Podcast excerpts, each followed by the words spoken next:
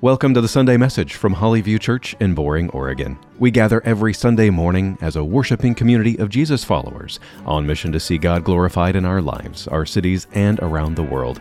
At Hollyview, the Bible serves as our foundation and guide for both life and ministry. It tells the story of God and the story of us. We believe the better we know the themes and flow of the biblical story, the better we will be able to find our little place in God's grand storyline. Thank you for joining us.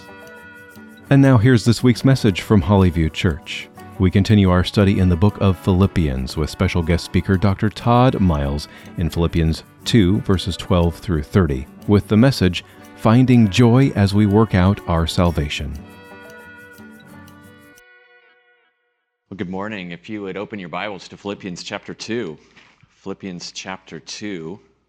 While you're turning there, let me give you greetings from Gresham Bible. They will be praying for us, or will have already prayed for us, thankfully, at, at this point. And, and from Western Seminary, where, where I teach and had the. nice. Uh, yes, one shout out. That's awesome. Um, that's more than I usually get. Uh, so that's, that's great. Um, and where, where Joel was, was a student, and that's where I, I got to know him. So, uh, Philippians chapter 2. Our, our text this morning is uh, verses 12 uh, through to the end of the chapter, but I'm going to start reading uh, right now in verse 14.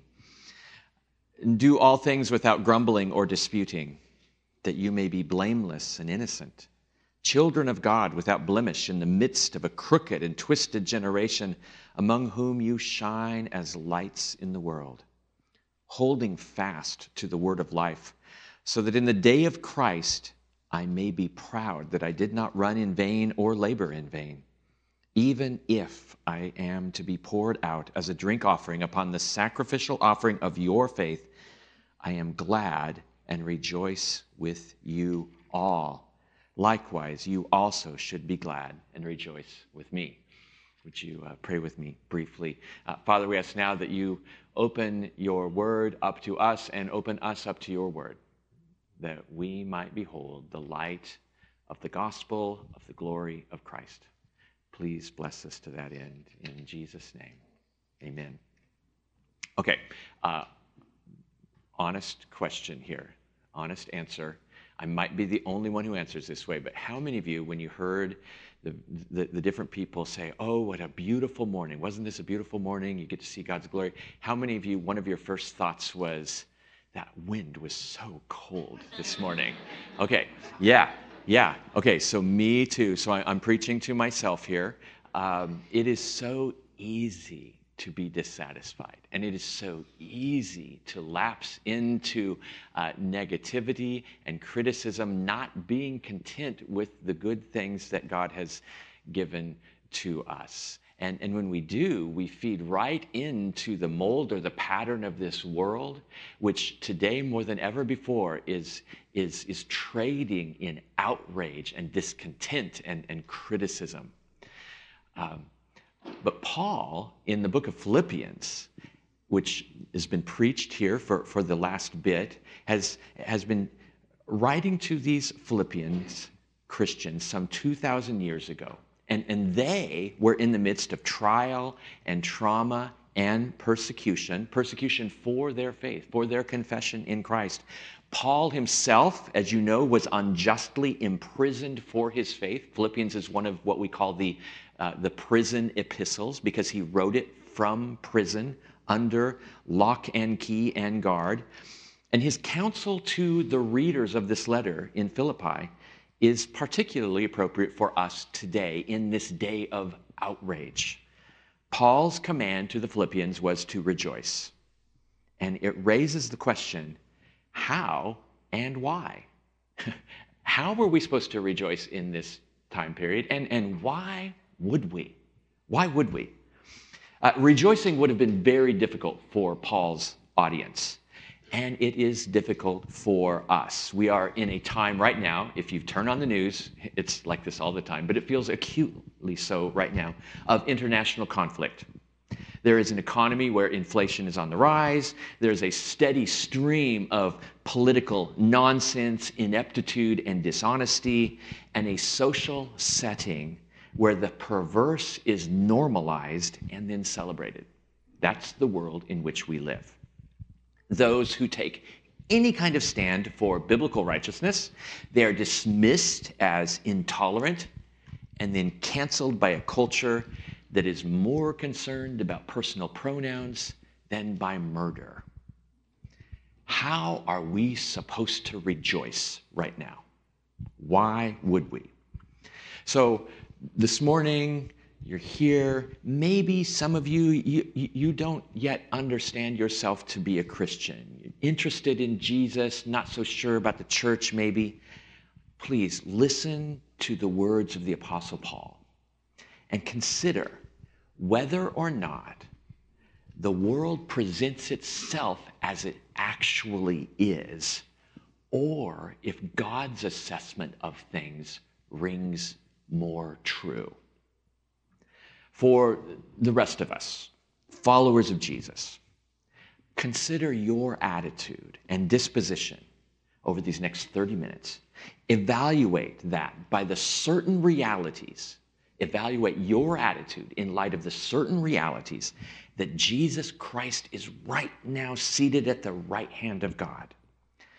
Do your actions, do your attitudes demonstrate a hope that is born of that fact?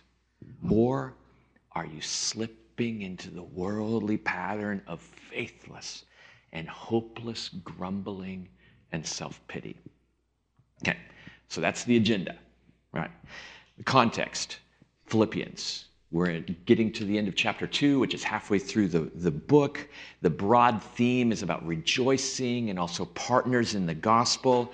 And that raises the question Paul's very delighted that the Philippians are partners and he lauds other partners. And, and, and it raises the question what, what kind of partner in the gospel are we supposed to be? And in chapter one, Paul gives some examples of some bad partners. These are people dominated by selfish motives, false desires. Chapter 2, then, he offers up Jesus as the greatest example in contrast to the selfish people as one of complete humility. Jesus Christ, the very King of Kings, the exalted Lord, humbled himself for our sake, becoming like us, becoming actually worse than us he became a servant to the point of death, even death on a cross. And, and, the big idea, as Paul continues his letter, the big idea here is partners in the gospel will work out their salvation by orienting their lives by the word of life and the day of Christ, not according to the world's broken values. So that's the big idea. Partners in the gospel work out their salvation by orienting their lives by the word of life and the day of Christ, not according to our world's broken values. He begins with a command in verse, in verse 12 and 13. Therefore, my beloved, as you have always obeyed, so now, not only as in my presence, but much more in my absence, work out your own salvation with fear and trembling. For it is God who works in you, both to will and to work for his good pleasure. This is one of the more difficult passages in the entire Bible. Work out your salvation, for it is God who is working in you. Work out your salvation. What, what could that possibly mean? Uh, the, the, the language of the New Testament here is, is very literally work your salvation work your salvation.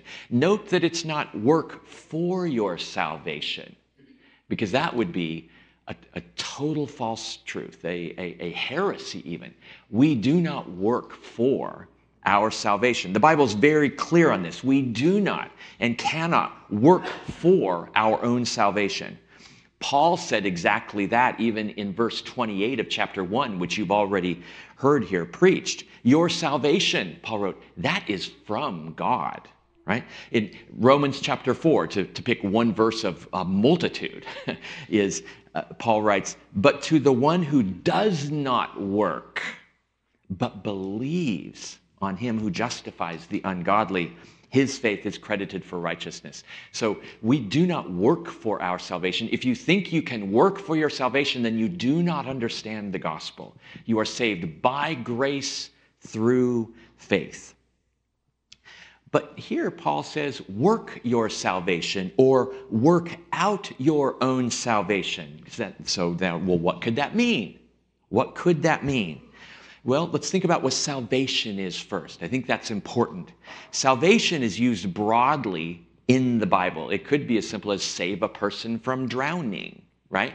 Uh, but when we're talking about spiritual realities, salvation is spoken of with different kind, different aspects, if you will.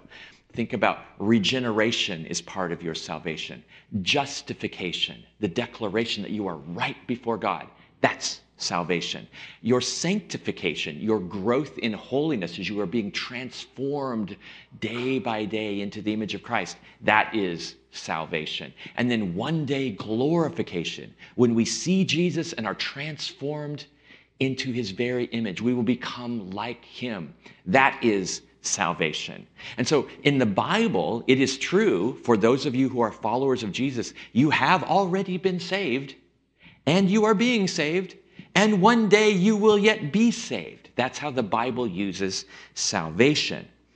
Uh, of the things that I just mentioned, regeneration and justification, you were born again, you were declared righteous by God. You didn't do any of that, right? You, you don't regenerate yourself. You don't declare yourself to be righteous. I mean, salvation would be really easy if it was just a matter of us saying, I'm righteous, right? Uh, th- that carries no authority whatsoever. But when God declares you righteous, it's God doing it, right? Your glorification, 1 John uh, chapter 2 says, uh, Dear children, what we will be has not yet been made known. But we know this, that when He, Jesus Christ, appears, we will be like Him, for we will see Him as He is. That's something that is done to you. You do not glorify yourself. You play no role in that whatsoever.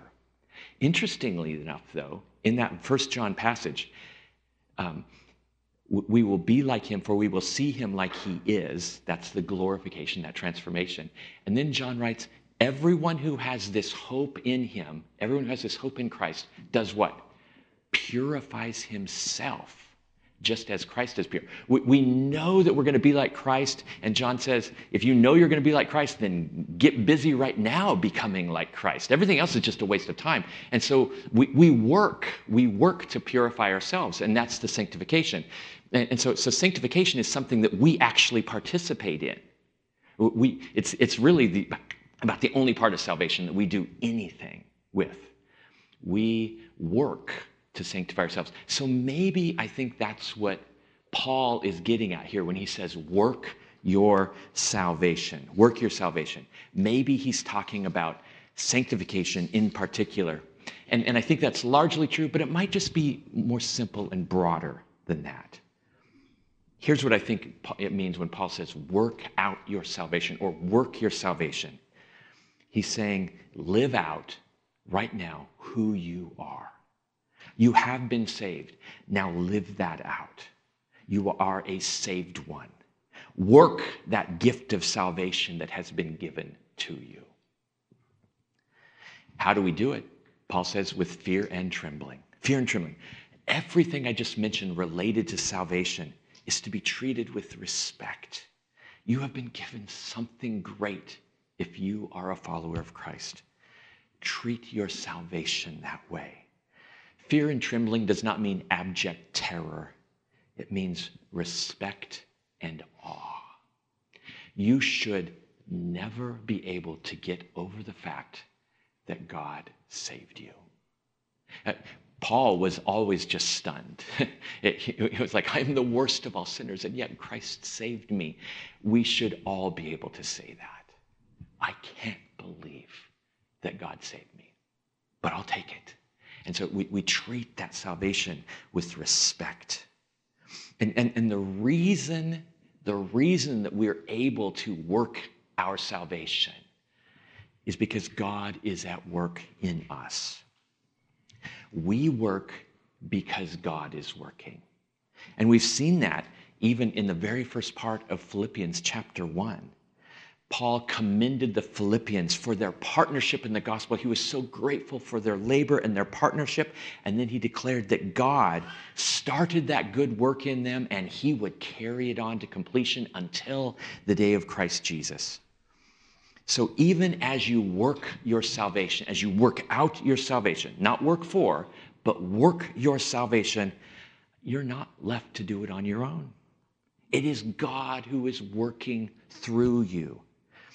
Any good that you do is because of Christ. And because of Christ, you can be confident that there will be good that you do. God will not let you go. I mentioned sanctification. That's something that we participate in. But we're not left to merely our own devices. God works through us. So work your, work your salvation so as to live in a manner worthy of the gospel of Christ, knowing that he who has begun a good work in you will carry it on to completion.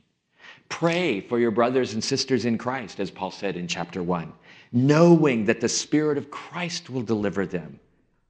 Strive st- side by side with one another, as Paul said in chapter 1 knowing that the fruit of righteousness comes from Jesus Christ. The truth that God is at work in you is not supposed to discourage your working. It's like, well, God's doing it, I might as well do nothing then, because everything I do will just mess the whole thing up, right? No, it's supposed to encourage your work. My working my salvation with fear and trembling does not compete with God's working. It completes God's working. More to the point, God's work doesn't erase my effort, it fuels my effort. And the result of all of this is God's good pleasure. All of this is for the good pleasure of God, who, who always acts to glorify himself, always for your good, working in and through you, bringing the fruit of salvation to bear in your life. That makes God happy pleases him. So work out your own salvation, Paul says. And that sounds in the abstract. Okay, well, what do I do? And he gives us something very basic. So basic, you would almost think he doesn't need to say it, but then when we think about it, it's really, really difficult. He says, Do all without grumbling or disputing. You might be thinking, that, oh, Todd, all that sounds great. I want to work out my salvation. What do I do? Stop grumbling. There you go. That's it. Do all things without grumbling or disputing. And you might think, okay, d- do all. So, like, what am I supposed to do? Uh, th- there's got to be some modifiers. There's some qualifiers. There's certainly there's a set of exemptions because do you know what I'm going through? I, I am totally within my rights to complain. Matter of fact, I think it'd be foolish of me not to complain. But Paul literally said, "Do all." You might think, well, well, do what? Do what? The answer is anything. If you're doing, then you're to do it without grumbling or disputing. To do all things without grumbling or disputing, it's an absolute prohibition. That is, do not grumble, do not dispute. Grumbling, if we think, so, well, what is it to grumble? It gives voice to what is in our hearts, the fallen part of our hearts. And in that, we express, maybe only to ourselves, our frustration, our, our lack of contentment with the circumstances or places in which we find ourselves. Disputing takes it to another level. That's the public arguing, the, the, the, complaining out loud that seeks to bring others into our own dark space. It's an attempt to bring about a change, maybe in the situation where others submit to our desired outcomes. Now, disputing and arguing in and of themselves, that, that might not be inherently sinful. There are some things that we are supposed to argue. There are some things, falsehoods, that we are supposed to dispute. But when it's combined with grumbling, that's the negative side of disputing that Paul clearly forbids here. And why is this so serious? Because God is the sovereign Lord. And our grumbling is directed against the Lord's providence every time. We are saying when we grumble or complain, in effect, God, you may be on your throne, but I don't think you know what you're doing. You may be sovereign over all things, but you are misusing your powers and abilities and are not pleasing me. When we then dispute publicly, we seek to bring others into that very rebellion. Now, why would he say, don't grumble, don't dispute? The purpose, so that we might stand out in a broken world. Verse 15, so that for this purpose you may be blameless and innocent children of God, without blemish in the midst of a crooked and twisted generation, among whom you shine as lights in the world. So he talks about the backdrop. It's the world. He says the world is crooked, it's depraved. Crooked, it means unscrupulous or dishonest, twisted, depraved, it's perverted, it is misleading. And these are not really happy descriptions of the world, right? Pretty dire. The values of the world, its way of seeing reality, Paul says, twisted, perverted. Nothing actually makes sense. It's like living in a world where the values are all backward, and you probably feel that, right? Where everybody and everything tells you that up is down and wrong is right. And, and for example, our world, in, in direct contradiction to the evidence, it tells us there's no God. Or even if there is, he's weightless and inconsequential. He doesn't matter. We're told instead that the self is the true God when we get down to what matters most. And our lives should be lived in service to that God, myself. We're told that the ultimate goal then is your own self actualization, not self sacrifice. Who would do that? Why would you do that? We're told that our bodies, they're really not determinate of anything, even things as basic as male and female, man and woman. Being true to how we perceive ourselves. Again, remember, this is the crooked and twisted generation. How we perceive ourselves trumps everything, trumps reality, even. We're told that biology or history has absolutely nothing to do with sexuality, but our personal preference dictates all. And if that's not acceptable to some, they go to the other extreme. The body's the most important thing. We should beautify it, adorn it, preserve it to glorify it. We're taught that the end always justifies the means. We make our decisions according to all these dictates only to arrive at the end of the world's path feeling terrible, looking back on a swath of destruction and pain and death left in our wake. And that's the world we live in. That's what Paul's getting at here. That's the backdrop. Paul, remind, Paul reminds me of, you remember back in the day, the, the roadside attraction, the houses of confusion? Do you remember those where you would go in and everything was so off kilter and, the angles were so weird that it looked like balls were rolling uphill? Do y'all remember any of those before? Yeah. Of course, the, the laws of physics like gravity and optics, they still applied in those roadside attractions, but the, the, the angles were so strange that your, your perceptions were being reoriented give you a new perspective that things appeared to be breaking the laws of gravity and physics. So, perspective is, is huge. And the scriptures describe a generation of fallen humanity as twisted and crooked, not to be trusted. Their perspective is all off. And if you fall into the world's mold, then you will begin to have a skewed view of how things actually are. And Paul says the world, though, in doing so, it creates a contrast which creates an opportunity for all of us. And that contrast is clear by the identification of the people of God as the children of the Lord, where he says that, that, that we might shine as lights in the world. Jesus Christ has made possible our adoption as children of the living God. That is the fundamental identity of all Christians. And, and there are many ways in the Bible that describe who we are as followers of Jesus, but I can't think of anyone that's more wonderful than to be an adopted child of God. Co heir with Jesus Christ. And, and this, in this passage where Paul says, don't grumble, don't complain, it describes how children of God are to behave. Three terms here are used to describe the character of God's children. He says, be blameless, innocent, without blemish. It should mean that no one should be able to find fault with us, minimally in this passage, for grumbling, for griping, for bickering. To be pure, then, in this context, to not mix up our speech, which is supposed to be seasoned with grace, with negative complaints or divisive arguments.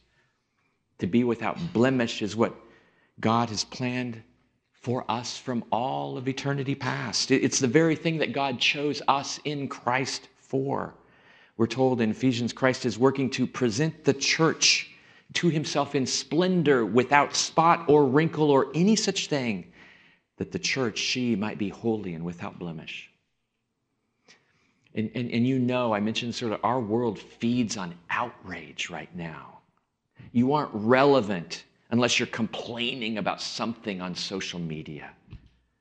When God's people refuse to buy into that, in contrast to the crooked and twisted generation that always populates the world. Paul says the contrast is like a diamond against black velvet or a, bl- a bright light lighting up the sky. And that, that makes sense because Jesus had claimed that he himself was the light of the world, right? He told his followers, Let your light shine before men that they might see your good works and give glory to your Father who is in heaven. And in our passage, Paul says here, you, you might think, well, how do I let my light shine? Paul says very basically, don't grumble, don't complain. And God's people, of course, have not always provided such a sharp contrast with those around them. Paul remembers as he writes to the Philippians here, quoting Moses, who had chastised the Israelites in Deuteronomy 32. This is what I think Paul's thinking of because he basically quotes it here. Paul looks back on the, the, the, experience of the Israelites who became like the nations around them, a crooked and perverse generation. Deuteronomy 32, he says, The rock that is God. His work is perfect, for all his ways are justice. A God of faithfulness and without iniquity, just and upright is he. They, people, of Israel have dealt corruptly with him. They are no longer his children because they are blemished. They are a crooked and twisted generation. Exact same words that Paul uses as he writes the Philippians. The Israelites had become just as crooked and depraved as the nations that they came out of Egypt and then the nations that would surround them. The kindness and mercy of God was to be a demonstration by Israel to the nations that the God of Abraham was unlike the gods of the pagans. And if we were to keep reading that passage in Deuteronomy, we would find that Israel itself had been adopted by God. But Israel, Moses said, and Paul reminds us, had forfeited her adoption due to her unbelief and then the behavior that followed. And we might be tempted to think, well, if Israel could forfeit her adoption, can we? Todd, didn't you just say that one of the greatest blessings is, is our adoption into the family of God? Can we forfeit our adoption? And, and, and the answer would be no. No. The, the nation of ethnic Israel was adopted by God formally by the Mosaic covenant. It was a covenant that the nation of Israel was not able to keep due not to the inadequacy of God's promises, but the broken and twisted hearts of those who were supposed to keep the covenant. Christian, you need to know that your adoption is secure by virtue of a better covenant with better promises. And although right now you may not be able to live up to all the commands of the new covenant, including even this most basic one don't complain, don't grumble, right? You need to know that Jesus Christ, your brother, has kept all those commands. He has been sent by God as the king of the kingdom of God, a king who came to create a people by saving a people like you and me. and then leading that people to life and peace. Jesus Christ came by appointment of God to reconcile his people to God. He lived a perfect life. And then he gave up his life as a ransom for the sins of others, making our forgiveness not just possible, but certain. And because he himself was innocent, death was not able to hold him, and the King of Kings burst forth from the grave. And now we're told that all who confess with their mouth that Jesus Christ is Lord and believe in their hearts that God raised him from the dead, they are transferred into the kingdom of God's beloved Son. And of course, that's the gospel that you hear, you hear preached here Sunday after Sunday after Sunday. That transfer into God's kingdom comes with it the giving of God's Spirit to regenerate you, to seal your adoption, and to sanctify the King's people transferring them, transforming them into a people who will forever live obediently to the king's ways. And, and that obedience for you right now, I get it, it is not perfect. But your destiny one day is to live without sin, without rebellion, and certainly to live without grumbling or disputing. That's your destiny. As, as far off as that might sound from your reality right now. That is what you have been saved for. In the meantime, Paul gives some advice on how to make progress by the word of life and the day of Christ. So he says in verse 16, holding fast to the word of life, so that in the day of Christ I may be proud that I did not run in vain or labor in vain, even if I'm to be poured out as a drink offering upon the sacrificial offering of your faith. So Paul says that you do this right now how am I supposed to not grumble or complain? You hold to the word of life. Hold on to that.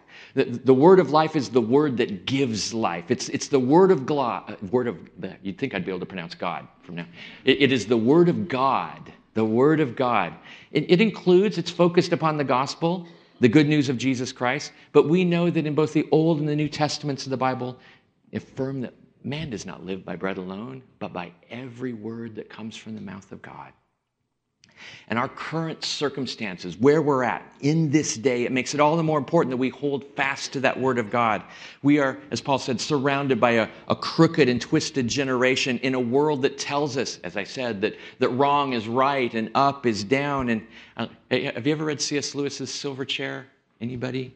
at all? Okay, so a couple of you, except I'm talking to you.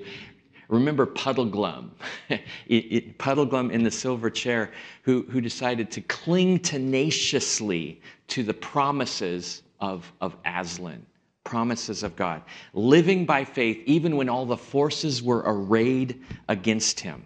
And we have to do that too. We have to believe in our hearts that despite what the world says, it is better to give than to receive. We are to believe that love is stronger than hatred, and that greed, in contrast with Gordon Gekko of Wall Street, is not good. It's not good. And more than anything else, we need to believe that God is sovereign, that He is all powerful, that God is holy and all loving, and those who belong to Christ are servants of the great King. And we are held in the King's mighty hand. And there is no better place to be than right here, right now. Wherever Jesus decides that here might be for you and for me. And, and I get it, that can be hard in our current world when the future looks so uncertain from a worldly perspective. So read the Word of God, meditate on the Word of God, breathe the Word of God, speak the Word of God to one another, live the Word of God, believe the Word of God. That's what it is to hold fast to the word of life. I'm not saying that everything is okay. Everything is not okay. But because Jesus Christ is returning, everything will be okay. Tomorrow is not promised. Yesterday's not coming back. So we're called to believe today, and we do that because of the only other day that matters in the Bible, there's only two days that matter for us right now this day and that day. This day and that day. We do this by holding to the word of life today, this day, and you do it by looking ahead to that day. We orient ourselves in this dark world full of crooked, twisted generation according to the certain reality of that day, the return of Christ. Jesus is coming back, and that will be the true return of the King. And he promises to make everything right. He promises to judge the living and the dead. He promises to live with his people forever in the glorious kingdom of God, a consummated kingdom. And on that day, we, the people of the king, will be freed not just from the penalty of sin, not just from the power of sin, but from the very presence of sin. We will be so Christ like on that day that the very thought of sin, the very thought of grumbling or complaining, will be unheard of. Every fiber of your being will be oriented towards delighting in Christ and obeying the Lord. And Paul offers himself as an example of someone who is living this day in light of that day. He says that he has labored ever since he'd known Christ in light of that day. And he wants to be proud of the Philippians on that day. Paul was jealous for, not jealous of, the Philippian believers. He had taught them the gospel, he had discipled them along the way. He had been a good shepherd for them, serving as the under shepherd to the great good shepherd. And he wants to see all of them cross the finish line of faith one day at a time as they live, but each day lived in anticipation of that day. He doesn't want to feel like he's wasted his time that he ran or labored in vain. And he knew that the end was nearing for him. But rather than laud his own incredible and faithful service all over the world, which if we would do about Paul, he was amazing, right? But he suggests he's nothing more than a drink offering being poured out on the sacrificial altar of their service. Drink offerings were usually the last of the offerings, added on to the more substantial and weighty offerings. That's Paul's humble opinion of himself. Like he said to the Corinthians, what we proclaim is not ourselves, but Jesus Christ as Lord, and ourselves as your servants for Jesus' sake. So he says in verse 17 and 18, I'm glad and rejoice with you all. Likewise, you also should be glad and rejoice with me. The command to rejoice, it doesn't mean we don't grieve, lament, or pour out our hearts to God in the midst of suffering. We do all of those things. Rejoicing is not inconsistent with grief or lament. I mean, it, it can't be any other way this day in a world where the kingdom is, is now, but it is definitely not yet. Where Christ has conquered sin and death, but he hasn't returned yet to make all things new. That's that day. We're here in this day. Paul, the imprisoned apostle, the one who would give his life for the glory of Christ and the sake of Christ's church, invited, no, he really commanded his gospel partners to be glad and rejoice with him. And Paul had good reason to rejoice. He'd outlined many of them already in his letter to the Philippians the most significant of which, of course, was that Christ had died for sin and was now exalted and given the name that is above every name, so that the name of Jesus, every knee would bow and every tongue confess that Jesus Christ is Lord to the glory of the Father, and that is that day reality. And Paul's living this day in light of that. In the rest of the chapter, he, he talks about some other reasons to rejoice that are helpful along the way the good gifts of ministry partners in verses 19 through 24, he discusses Timothy. He was really excited to share Timothy with the Philippians. He was confident that they too would be blessed by Paul's ministry partner. In verses 25 through 30, Paul discussed the ministry of Epaphroditus, whom Paul also wanted to send to the Philippians. And I want you to note the love that Paul has for his friend as, as he describes him here. He says, that he, Epaphroditus, has been longing for you all and has been distressed because you heard that he was ill. Indeed, he was ill, near to the point of death, but God had mercy on him, but not only on him, but on me also, lest I should have sorrow upon sorrow. Paul was so attached to Epaphroditus, if he would have died, it would have given him great, great sorrow.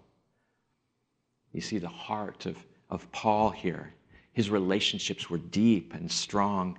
And I, I, guess I would just ask you now do you see that in your ministry partners? When you think of Joel, does it cause you to rejoice? When you think of your elders, do you, do you rejoice when you look at each other here on a Sunday morning gathered, God's people gathered? Do you rejoice? When we sing these next songs, sing loud and with great joy, not just so God can hear, but so the people next to you can hear and be encouraged by your faith because it's encouraging for us to hear the faith vocalized of our brothers and sisters next to us. I need to hear your testimony. I need to hear your conviction that Jesus Christ is Lord. That encourages and edifies me. Paul began this by saying that, well, do everything without grumbling or complaining. To grumble or dispute would be to call into question God's lordship. Instead, be glad and rejoice, which is what he commands at the end. And I know that's hard right now. These are dark times if you turn on the television and see the news of what's going on. Turning off the TV won't actually make those dark things go away, though. I'm asking you not to fall into the trap of seeing as the world sees, the perspective of a crooked and twisted generation. Instead, see the world as it actually is a world, no doubt, ravaged by our rebellion, but a world that is still deeply loved by a sovereign God who is all powerful, who, in the midst of our real suffering, gives hope. You want to know how much God cares about you and what you're going through right now? Look at the cross. That is God's answer to our suffering. Look at the cross. There is displayed the power of God as He takes suffering and the penalty of sin into Himself. So keep looking at the cross. There in the cross is displayed the holiness of God shining brightly in the darkest of times. Look at the cross, it orients us. And when we look at the cross, make no mistake, our vision might be obscured as we look through real tears of real grief and lament over the ravages of what sin has done in this world to others and to ourselves. But as we look at the cross, our perspective will change. There is no place for God's people to grumble or dispute, not when the resurrected Christ is on his throne.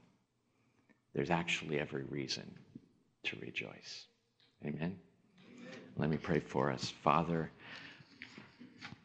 we are grateful that you give us commands like this, as hard as they are to follow.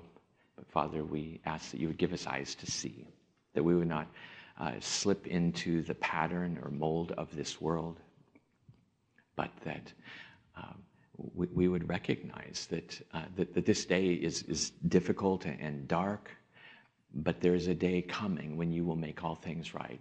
And in the meantime, everything is going according to your plan. As hard as that is to believe sometimes, we confess that you are sovereign and you are good and you are all powerful. Give us hope and give us faith, we pray, to see rightly. It's in Christ's name we pray. Amen. Thank you for joining us for this message from Hollyview Church. We invite you to join us in person for our worship service every Sunday morning at 1030.